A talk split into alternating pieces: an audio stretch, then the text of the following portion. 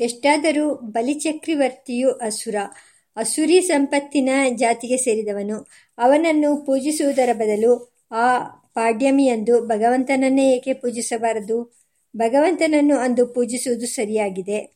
ಅಂದು, ಆದರೆ ಅಂದು ಬಲಿ ಸಾರ್ವಭೌಮನನ್ನು ಪೂಜಿಸುವುದು ಭಗವಂತನಿಗೆ ಅತ್ಯಂತ ಪ್ರಿಯವೇ ಆಗಿದೆ. ಏಕೆಂದರೆ ಬಲಿಯು ಅಸುರ ಜಾತಿಯಲ್ಲಿ ಹುಟ್ಟಿದ್ದರೂ ಶಿರಸ್ಸಿನಲ್ಲಿ ಭಗವಂತನು ತನ್ನ ಅನುಗ್ರಹ ಪಾದವನ್ನು ಒತ್ತಿದ್ದರಿಂದ ತನ್ನ ಎಲ್ಲ ಆಸುರಿ ಭಾವವನ್ನು ಕಳೆದುಕೊಂಡು ಪವಿತ್ರಾತ್ಮಕನಾಗಿ ಬಿಟ್ಟಿದ್ದಾನೆ ಪ್ರಹ್ಲಾದನಂತೆ ಪರಮ ಭಾಗವತೋತ್ತಮನಾಗಿ ಬಿಟ್ಟಿದ್ದಾನೆ ಭಕ್ತರು ಭಗವಂತನಲ್ಲಿ ತಾದಾತ್ಮ್ಯವನ್ನು ಹೊಂದಿ ಭಗವನ್ಮಯವಾಗಿ ಜ್ಞಾನಿತ್ವಾತ್ಯೈವ ಮೇ ಮತಂ ತನ್ನ ಭಕ್ತರ ಜೀವನವೇ ತನ್ನ ಜೀವನವನ್ನು ತನ್ನ ಭಕ್ತರ ತಿಳಿಯೇ ತಾಂ ಬೇರೆಯಲ್ಲ ತನ್ನ ಭಕ್ತರ ಹೃದಯ ಕಮಲದೊಳ್ ಪ್ರತ್ಯಕ್ಷನಾಗಿ ತಾನಿರುತ್ತಿರ್ಪೆನು ಎಂದು ಸ್ವಾಮಿಯೇ ಪ್ರತಿಜ್ಞೆ ಮಾಡಿರುವಂತೆ ಪರಮಾತ್ಮನಿಗೆ ಆತ್ಮಭೂತರೇ ಆಗಿದ್ದಾರೆ.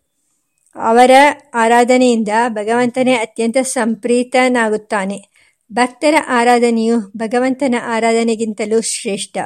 ವಿಷ್ಣೋರಾರಾಧನಾತ್ಪ್ರೋಕ್ತಂ ತದೀಯಾರಾಧನಂ ಪರಂ ಎಂದು ಶಾಸ್ತ್ರಗಳು ಹೇಳುತ್ತವೆ. ಬಲಿಂದನು ಮಹಾಭಕ್ತೋತ್ತಮ, ಭಾಗವತೋತ್ತಮರನ್ನು ಪರಿಗಣಿಸಿ ಸ್ಮರಿಸುವ ಪ್ರಹ್ಲಾದ ನಾರದ ಪರಾಶರ ಪುಂಡರೀಕ ವ್ಯಾಸಾಂಬರೀಷ ಭೀಷ್ಮ ದಲ್ ದಾಲ್ದಾನ್ ದಾಲ್ಮ್ಯಾನ್ ರುಕ್ಮಾಂಗದಾರ್ಜುನ ವಸಿಷ್ಠ ವಿಭೀಷಣಾದೀನ್ ಧನ್ಯಾನಿಮಾನ್ ಪರಮಭಗವತಾನ್ ಸ್ಮರಾಮಿ ಎಂಬ ಶ್ಲೋಕದಲ್ಲಿ ವಸಿಷ್ಠ ಎಂಬ ಪದದ ಬದಲಿಗೆ ಬಲೀಂದ್ರ ಎಂಬ ಪಾಠಾಂತರವೂ ಇದೆ.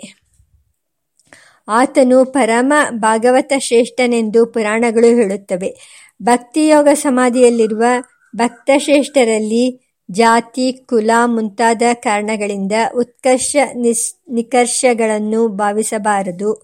ಅವರು ಯಾವುದೇ ಕುಲ, ವರ್ಣ, ಆಶ್ರಮಗಳಿಗೆ ಸೇರಿದ್ದರೂ ಅತ್ಯಂತ ಪೂಜ್ಯರೇ.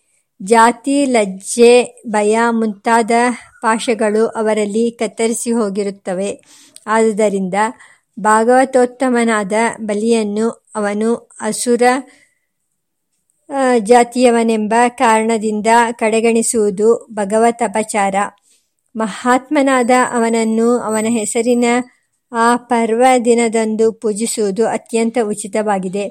ಹಿಂದೊಮ್ಮೆ ತನ್ನ ರಾಜ್ಯವಾಗಿದ್ದ ಭೂಲೋಕಕ್ಕೆ ಅವನು ಇಂದು ಬರುವನು. ಅತಿಥಿಯಾಗಿ ದಯಮಾಡಿಸುವ ಸಾರ್ವಭೌಮನಿಗೆ ಅಂದು ರಾಜಪೂಜೆಯನ್ನರ್ಪಿಸಿ ಮನುಷ್ಯರು ಪುಣ್ಯ ಪುರುಷಾರ್ಥಗಳನ್ನು ಗಳಿಸಬೇಕು ಎಂಬ ಭಾವನೆಯ ಸಂಪ್ರದಾಯ ತುಂಬ ರಮಣೀಯವಾಗಿದೆ.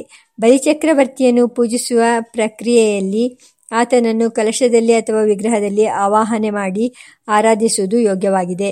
ಆದರೆ ಕೆಲವು ಸಂಪ್ರದಾಯಗಳಲ್ಲಿ ಸಗಣಿಯಿಂದ ಏಳು ಸುತ್ತಿನ ಕೋಟೆಗಳನ್ನು ರಚಿಸಿ ಅದರೊಳಗೆ ಗೋಪುರದ ಆಕಾರದಲ್ಲಿ ಸಗಣಿಯನ್ನಿಟ್ಟು ಅದನ್ನು ಬಲೀಂದ್ರನೆಂದು ಪೂಜಿಸುತ್ತಾರೆ. ಇದು ತಪ್ಪಲ್ಲವೇ? ಸಗಣಿಯನ್ನು ಭಾಗವತೋತ್ತಮನೂ ರಾಜಾದಿರಾಜನೂ ಆದ ಮಹಾಪುರುಷ ಬಲೀಂದ್ರನೆಂದು ಭಾವಿಸುವುದು ಆತನಿಗೆ ಅವಮಾನವಲ್ಲವೇ? ಏಳು ಸುತ್ತಿನ ಕೋಟೆಯನ್ನು ರಚಿಸಿ, ಅದರ ಮಧ್ಯದಲ್ಲಿ ಅರಮನೆಯನ್ನು ನಿರ್ಮಿಸಿ, ಅಲ್ಲಿಗೆ ರಾಜಾದಿರಾಜ ಬಲೀಂದ್ರನನ್ನು ಬರಮಾಡಿಕೊಳ್ಳುತ್ತಾರೆ ಎಂಬ ಭಾವನೆಯಲ್ಲಿ ಸೂಚಿಸ, ಸೂಚಿತವಾಗುತ್ತದೆ. ಅದು ಅತ್ಯಂತ ಉಚಿತವಾಗಿದೆ. ಸಗಣಿಯನ್ನು ಬಲಿಚಕ್ರವರ್ತಿಯೆಂದು ಪೂಜಿಸುವುದಿಲ್ಲ. ಸಗಣಿಯ ಒಂದು ವಿಶಿಷ್ಟ ಆಕಾರವಿರುವಲ್ಲಿ ಆತನನ್ನು ಆವಾಹಿಸಿ ಆರಾಧಿಸುತ್ತಾರೆ. ಕೋಟೆಯ ನಿರ್ಮಾಣಕ್ಕೆ ಮತ್ತು ಬಲೀಂದ್ರನ ಪೂಜಾಬಿಂಬಕ್ಕೆ ಕಶ್ಮಲ ದ್ರವ್ಯವನ್ನು ಏಕೆ ಬಳಸಬೇಕು? ಹಸುವು ಆಗತಾನೆ ಹಾಕಿದ ಶುದ್ಧವಾದ ಸಗಣಿಯು ಪವಿತ್ರವಾದ ಪದಾರ್ಥ. ಅದರ ದರ್ಶನ, ಸ್ಪರ್ಶ, ಗಂಧ ಲೇಪನ ಮತ್ತು ನಿಯತವಾದ ಪ್ರಮಾಣದಲ್ಲಿ ಅದರ ಸೇವನೆ ಇವೆಲ್ಲ ಪವಿತ್ರವೇ? ಇತರ ಪ್ರಾಣಿಗಳ ಮಲದಲ್ಲಿರುವಂತೆ ಆ ಗೋಮಯದಲ್ಲಿ ದುರ್ಗಂಧ ಮತ್ತು ಕ್ರಿಮಿಗಳಿಗೆ ಆಶ್ರಯ ಕೊಡುವ ಯೋಗ್ಯತೆ ಇರುವುದಿಲ್ಲ. ಅದು ಕ್ರಿಮಿನಾಶಕ ದ್ರವ್ಯವೇ ಆಗಿದೆ. ಪವಿತ್ರವಾದ ಪಂಚಗವ್ಯದಲ್ಲಿ ಅದು ಸೇರಿ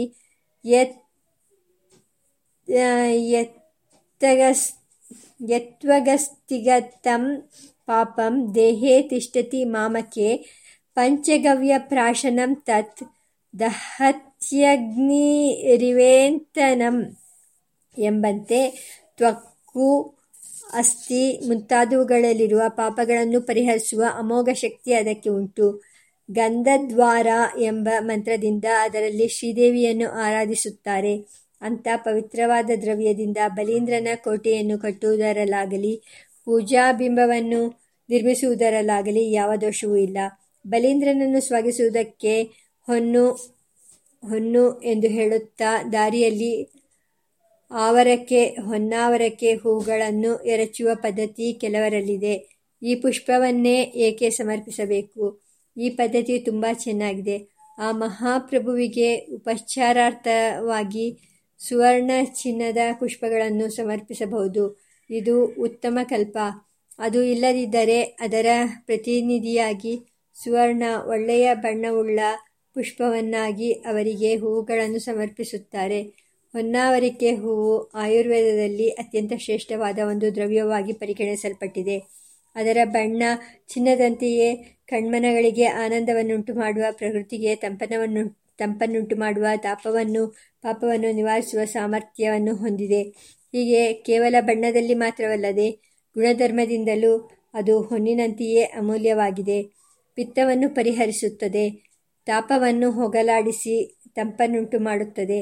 ಅದರ ಸೇವನೆಯು ಆದಿವ್ಯಾಧಿ ಪರಿಹಾರಕ ಪುಷ್ಟಿಕರವಾಗಿದೆ. ಶಾಂತಿಯನ್ನು, ತುಷ್ಟಿಯನ್ನು ಉಂಟುಮಾಡುತ್ತದೆ. ಇಂಥ ಅಮೂಲ್ಯ ರೂಪ ಗುಣ ಸಂಪತ್ತನ್ನುಳ್ಳ ಹೊನ್ನಾವರಿಕೆಯನ್ನು ಸಾರ್ವಭೌಮನಿಗೆ ಸುವರ್ಣ ಪುಷ್ಪದ ಉಪಹಾರದ ರೂಪದಲ್ಲಿ ಮಾರ್ಗದಲ್ಲಿ ಎರಚುತ್ತಾ ಅದರ ಮೇಲೆ ನಡೆದು ಬಂದು ಸಿಂಹಾಸನಕ್ಕೆ ವಿಜಯ ಮಾಡಿಸಬೇಕೆಂದು ಆತನನ್ನು ಪ್ರಾರ್ಥಿಸುವುದು ಅತ್ಯಂತ ಹೃದಯವೂ ಪ್ರಾಮಾಣಿಕವೂ ಆಗಿದೆ. ಬಲೀಂದ್ರ ಪೂಜೆ ಮುಗಿದ ಮೇಲೆ ಆ ಬಲೀಂದ್ರನ ವಿಗ್ರಹದ ತಲೆಯನ್ನು ಮುಂದು ಹಿಂದಕ್ಕೆ ತಿರುಗಿಸಿ ಬಲೀಂದ್ರ ತನ್ನ ಲೋಕಕ್ಕೆ ಹೊರಟು ಹೋದ ಗೋವಿಂದ ಗೋವಿಂದ ಎಂದು ಕೂಗಿಕೊಳ್ಳುವ ಪದ್ಧತಿ ಕೆಲವು ಮನೆಗಳಲ್ಲಿದೆ. ವಿಗ್ರಹದ ಕತ್ತನ್ನು ಮುರಿಯುವುದು ಹಿಂದಕ್ಕೆ ತಿರುಗಿಸುವುದು ಮಹಾಪಚಾರವಲ್ಲವೇ?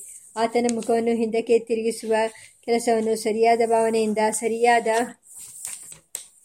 ರೀತಿಯಲ್ಲಿ ಪರಿಷ್ಕಾರವಾಗಿ ಮಾಡಿದರೆ ಅದರಲ್ಲಿ ದೋಷವೇನೂ ಇಲ್ಲ.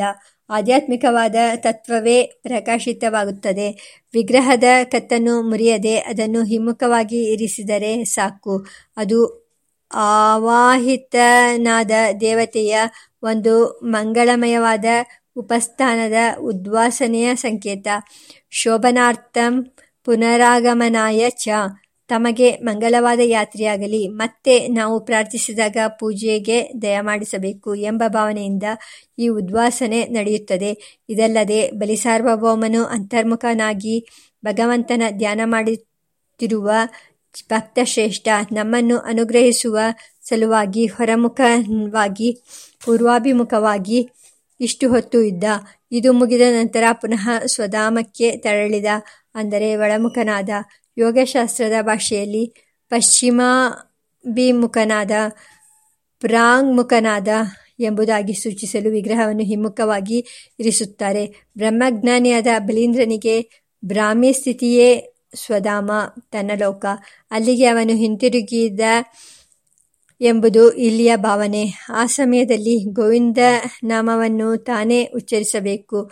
ಇಲ್ಲಿ ಸತ್ತು ಹೋದ ಎಂಬ ಅರ್ಥದಲ್ಲಿ ಗೋವಿಂದ ನಾಮದ ಉಚ್ಚಾರಣೆ ಇಲ್ಲ. ಅಶ್ವತ್ಥಾಮ ಬಲಿರ್ವ್ಯಾಸ ಹನುಮಾಂಶ್ಚ ವಿಭೀಷಣ ಕೃಪ ಪರಶುರಾಮಶ್ಚ ಸಪ್ತೈತೆ ಚಿರಂಜೀವಿನಃ ಎಂಬಂತೆ ಬಲೀಂದ್ರನು ಚಿರಂಜೀವಿಗಳಲ್ಲಿ ಸೇರಿದವನು. ಜ್ಞಾನಬಲದಿಂದಲೂ ಮೃತ್ಯುವನ್ನು ಗೆದ್ದವನು. ಇಂಥ ಮಹಾಯೋಗಿಗೆ ಮೃತ್ಯುವೆಲ್ಲಿಂದ ಬಂತು? ಬಲಿಪಾಡ್ಯಮಿಯ ಮಾರನೆಯ ದಿನ ಸೋದರಿಯ ಮನೆಗೆ ಹೋಗಿ ಅಲ್ಲಿ ಭೋಜನ ಮಾಡುವ ಪದ್ಧತಿ ಇದೆ. ಇದು ಬಾಂಧವ್ಯವನ್ನು ಭಾವಿಸುವ ತುಂಬ ಒಳ್ಳೆಯ ಪದ್ಧತಿ. ವರ್ಷಕ್ಕೊಂದು ದಿನವಾದರೂ ಸೋದರ ಸೋದರಿಯರು ಸಂಧಿಸಿ ಸಂತೋಷಪಡುವ ಯೋಗ ಇದರಿಂದ ಉಂಟಾಗುತ್ತದೆ. ಇದು ಸರಿಯೇ, ಆದರೆ ಇದರಲ್ಲಿ ಯಮ ಯಮ ಯಮುನೆಯರ ಪಾತ್ರವೇನು? ಅವರನ್ನು ಏಕೆ ಅಂದು ಪೂಜಿಸಬೇಕು? ಅದು ಸೋದರ ಬಿದಿಗೆ ಆಗಿರುವುದು ಸರಿಯೇ. ಆದರೆ ಯಮದ್ವಿತೀಯ ಹೇಗೆ ಆಗುತ್ತದೆ? ಯಮನು ಅಂದು ತನ್ನ ಸೋದರಿಯಾದ ಯಮುನಾದೇವಿಯ ಮನೆಗೆ ಹೋಗಿ ಅಲ್ಲಿ ಸತ್ಕಾರವನ್ನು ಸ್ವೀಕರಿಸಿದ. ಆಕೆಗೆ ಉಡುಗೊರೆ ನೀಡಿದ. ಆ ದಿವ್ಯ ಸೋದರ ಸೋದರಿಯರು ಸಂಧಿಸಿ ಪರಸ್ಪರ ಸಂಭಾವನೆ ಮಾಡಿದ ನೆನಪಿಗಾಗಿ ಮೇಲ್ಕಂಡ ಹಬ್ಬವನ್ನು ಆಚರಿಸುವುದರಿಂದ ಅದು ಯಮದ್ವಿತೀಯೆಯೂ ಆಗುತ್ತದೆ ಎಂದು ಹಿಂದೆಯೇ ವಿವರಿಸಿದೆ. ಅದರ ತತ್ವಾರ್ಥವನ್ನು ಗ್ರಹಿಸಬೇಕು. ಹೇಗಾದರೂ ಸೋದರ ಸೋದರಿಯರು ವರ್ಷಕ್ಕೊಂದು ಬಾರಿ ಸಂಧಿಸಲೆಂಬ ಭಾವನೆಯಿಂದ ತಂದಿರುವ ಪದ್ಧತಿ ಅದು. ಸುಮ್ಮನೆ ಸೋದರಿಯ ಮನೆಗೆ ಹೋಗಿ ಎಂದರೆ ಹೋಗುವುದಕ್ಕೆ ಕಷ್ಟ ಕಾರ್ಪಣ್ಯಗಳ ಸಬೂಬು ಹೇಳುತ್ತಾರೆ. ಅದಕ್ಕೋಸ್ಕರ ಧಾರ್ಮಿಕ ವಿಧಿಯೆಂದು ಹೆದರಿಸಿ ಕಟ್ಟುಪಾಡು ಮಾಡಿದ್ದಾರೆ ಎಂಬುದು ಸರಳವಾದ ಉತ್ತರ. ಅದು ಯಮ ಯಮುನೆಯರು ಸಂಧಿಸಿದ ದಿನವೆಂದು ಕಲ್ಪನೆ ಇಲ್ಲದೆಯೇ ಆ ವಿಧಿಯನ್ನು ವಿವರಿಸಬಹುದಲ್ಲವೇ? ಇದು ಕೇವಲ ಸಾಮಾಜಿಕವಾದ ಕಟ್ಟಳೆಯಲ್ಲ ಧಾರ್ಮಿಕವಾದ ವಿಧಿ. ಧರ್ಮದ ವಿಧಿಯೆನ್ನುವುದು ಹೆದರಿಕೆಯ ವಿಷಯವಲ್ಲ. ಅನಿಷ್ಟ ನಿವೃತ್ತಿ ಮತ್ತು ಇಷ್ಟಪ್ರಾಪ್ತಿಗಾಗಿ ಸಂತೋಷವಾಗಿ ಆಚರಿಸಬೇಕಾದುದು. ಸೋದರ ಬಿದಿಗೆಯು ಕೇವಲ ಸಾಮಾಜಿಕ ಪದ್ಧತಿಯಾಗಿದ್ದರೆ ಅದು ಸೋದರಿಯ ಮನೆಗೆ ಹೋಗಿ ತಿಂದು ತೇಗಿ ಉಡುಗೊರೆ ಕೊಟ್ಟು ಹಿಂದಿರುಗಬೇಕು ಎಂದೇ ಜ್ಞಾನಿಗಳು ಹೇಳುತ್ತಿದ್ದರು. ಯಮ ಯಮುನೆಯರು ಸಂಧಿಸುವ ಪ್ರಸಂಗವನ್ನು ಜ್ಞಾಪಿಸುತ್ತಿರಲಿಲ್ಲ. ಈ ಪ್ರಸಂಗ ರಮಣೀಯವಾಗಿದೆ. ತತ್ವಾರ್ಥಪೂರ್ಣವೂ ಆಗಿದೆ. ಬಹಳ ದಿನಗಳ ನಂತರ ಸೋದರ ಸೋದರಿಯರು ಒಂದು ದಿನ ಸಂಧಿಸಿದ್ದು ಸಂತೋಷದ ಭಾವವನ್ನು ತರುವ ಭೌತಿಕವಾದ ರಮಣೀಯತೆಯಿಂದ ಕೂಡಿದೆ. ಯಮ ಯಮನೆಯರು ಯಾರು ಎಂಬುದನ್ನು ವಿಚಾರ ಮಾಡಿದರೆ ಅದರ ತತ್ವಾರ್ಥ ಮನವರಿಕೆಯಾಗಿ ಆಧ್ಯಾತ್ಮಿಕ ಸಂತೋಷವು ತುಂಬಿಕೊಳ್ಳುತ್ತದೆ. ಯಮ ಯಮನೆಯರು ತ್ರಿಮೂರ್ತಿ ಸ್ವರೂಪನು ಆರೋಗ್ಯಂ ಭಾಸ್ಕರಾದಿಚೇತ್ ಎಂಬಂತೆ ಆರೋಗ್ಯವನ್ನು ಅನುಗ್ರಹಿಸುವವನು ಮಹಾದೇವತೆಯೂ ಆಗಿರುವ ಸೂರ್ಯನಾರಾಯಣನ ಸುಪುತ್ರ ಸುಪುತ್ರಿಯರು, ಅವರು ತಮ್ಮ ತಮ್ಮ ಧಾರ್ಮಿಕ ಕರ್ತವ್ಯಗಳ ಪಾಲನೆಗೆ ಬೇರೆ ಬೇರೆ ಲೋಕಗಳಿಗೆ ಹೋಗಬೇಕಾಗುತ್ತದೆ. ಯಮನು ಪಿತೃಲೋಕದಲ್ಲಿದ್ದು ಪಾಪಿಗಳಿಗೆ ದಂಡನೆಯನ್ನು ಕೊಡುವ ಘೋರವಾಗಿ ಕಂಡರೂ ಪವಿತ್ರವಾಗಿರುವ ಕರ್ತವ್ಯವನ್ನು ಮಾಡುತ್ತಿರುತ್ತಾನೆ. ಯಮುನೆಯು ಬ್ರಹ್ಮಲೋಕದಲ್ಲಿ ದೇವತಾ ರೂಪದಲ್ಲಿದ್ದು ದೇವರ ಸೇವೆ ಮಾಡುತ್ತಿರುತ್ತಾಳೆ ಮತ್ತು ಮನುಷ್ಯ ಲೋಕದಲ್ಲಿ ನದಿಯಾಗಿ ಹರಿದು ತನ್ನಲ್ಲಿ ವಿಧಿಪೂರ್ವಕವಾಗಿ ಸ್ನಾನಪಾನಗಳನ್ನು ಮಾಡುವ ಭಕ್ತರ ಪಾಪಗಳನ್ನು ತೊಳೆದು ಹಾಕುತ್ತಾಳೆ. ಅವರಿಗೆ ಆಯಸ್ಸು, ಆರೋಗ್ಯ, ಐಶ್ವರ್ಯ ಮುಂತಾದವುಗಳನ್ನು ಕೊಟ್ಟು ಕಾಪಾಡುತ್ತಾಳೆ. ಇದು ಮೃದುವಾದ ಮತ್ತು ರಮಣೀಯವಾದ ವೃತ್ತಿ.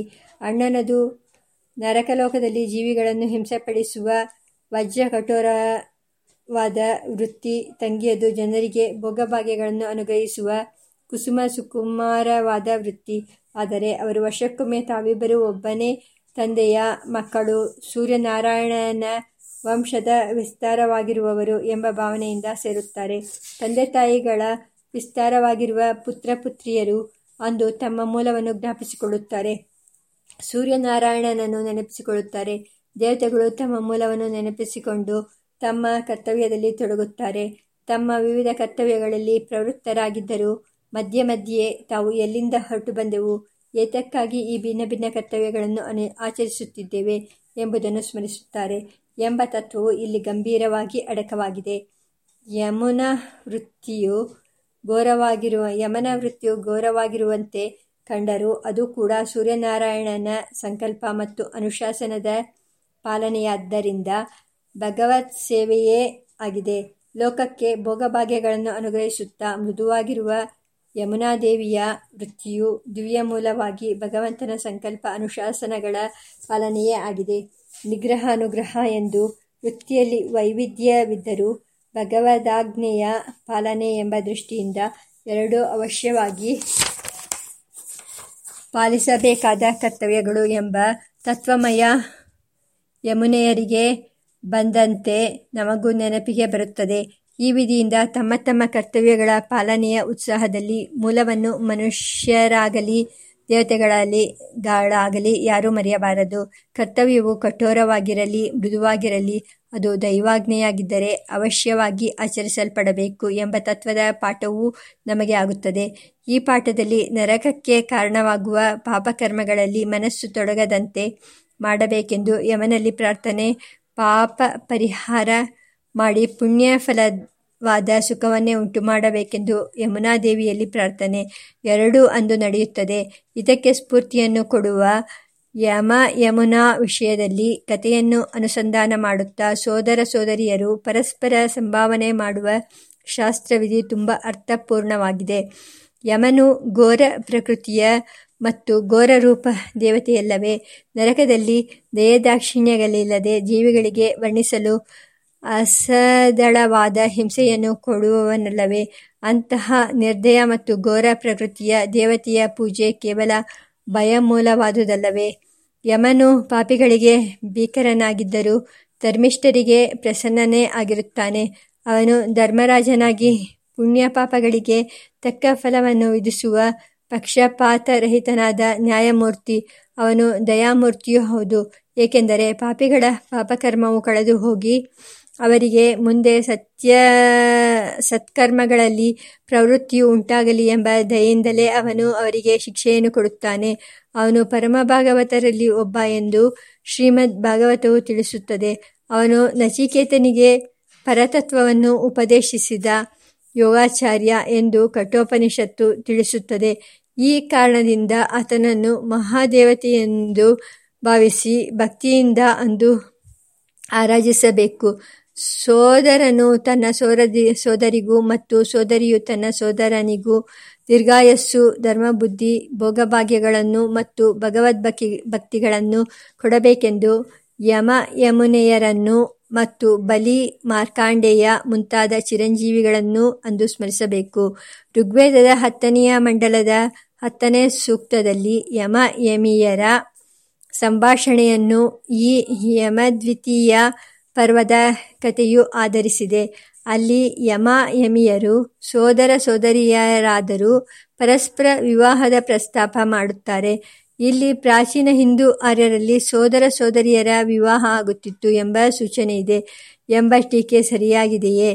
ಖಂಡಿತ ಸರಿಯಾಗಿಲ್ಲ. ಏಕೆಂದರೆ ಅದು ದೇವತೆಗಳು ತಮ್ಮ ಆಚರಣೆಗೋಸ್ಕರ ಯಾವುದೋ ವಿಷಯವನ್ನು ಕುರಿತು ಅದು ಸರಿಯೇ ತಪ್ಪೆ ಎಂದು ವಿಚಾರ ಮಾಡುವ ಪ್ರಸಂಗವನ್ನು ಹೇಳುತ್ತದೆ. ದೇವತೆಗಳ ಆಚರಣೆಯೆಲ್ಲ ಮನುಷ್ಯರಿಗೆ ಆದರ್ಶವಲ್ಲ.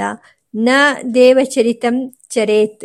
ಇದಲ್ಲದೆ ಆ ಸೂಕ್ತವು ಸಿದ್ಧಾಂತ ರೂಪದಲ್ಲಿ ಸೋದರ ಸೋದರಿಯರ ವಿವಾಹದ ಖಂಡನೆಯನ್ನೇ ಮಾಡುತ್ತದೆ ಎಂಬುದನ್ನು ಗಮನಿಸಬೇಕು.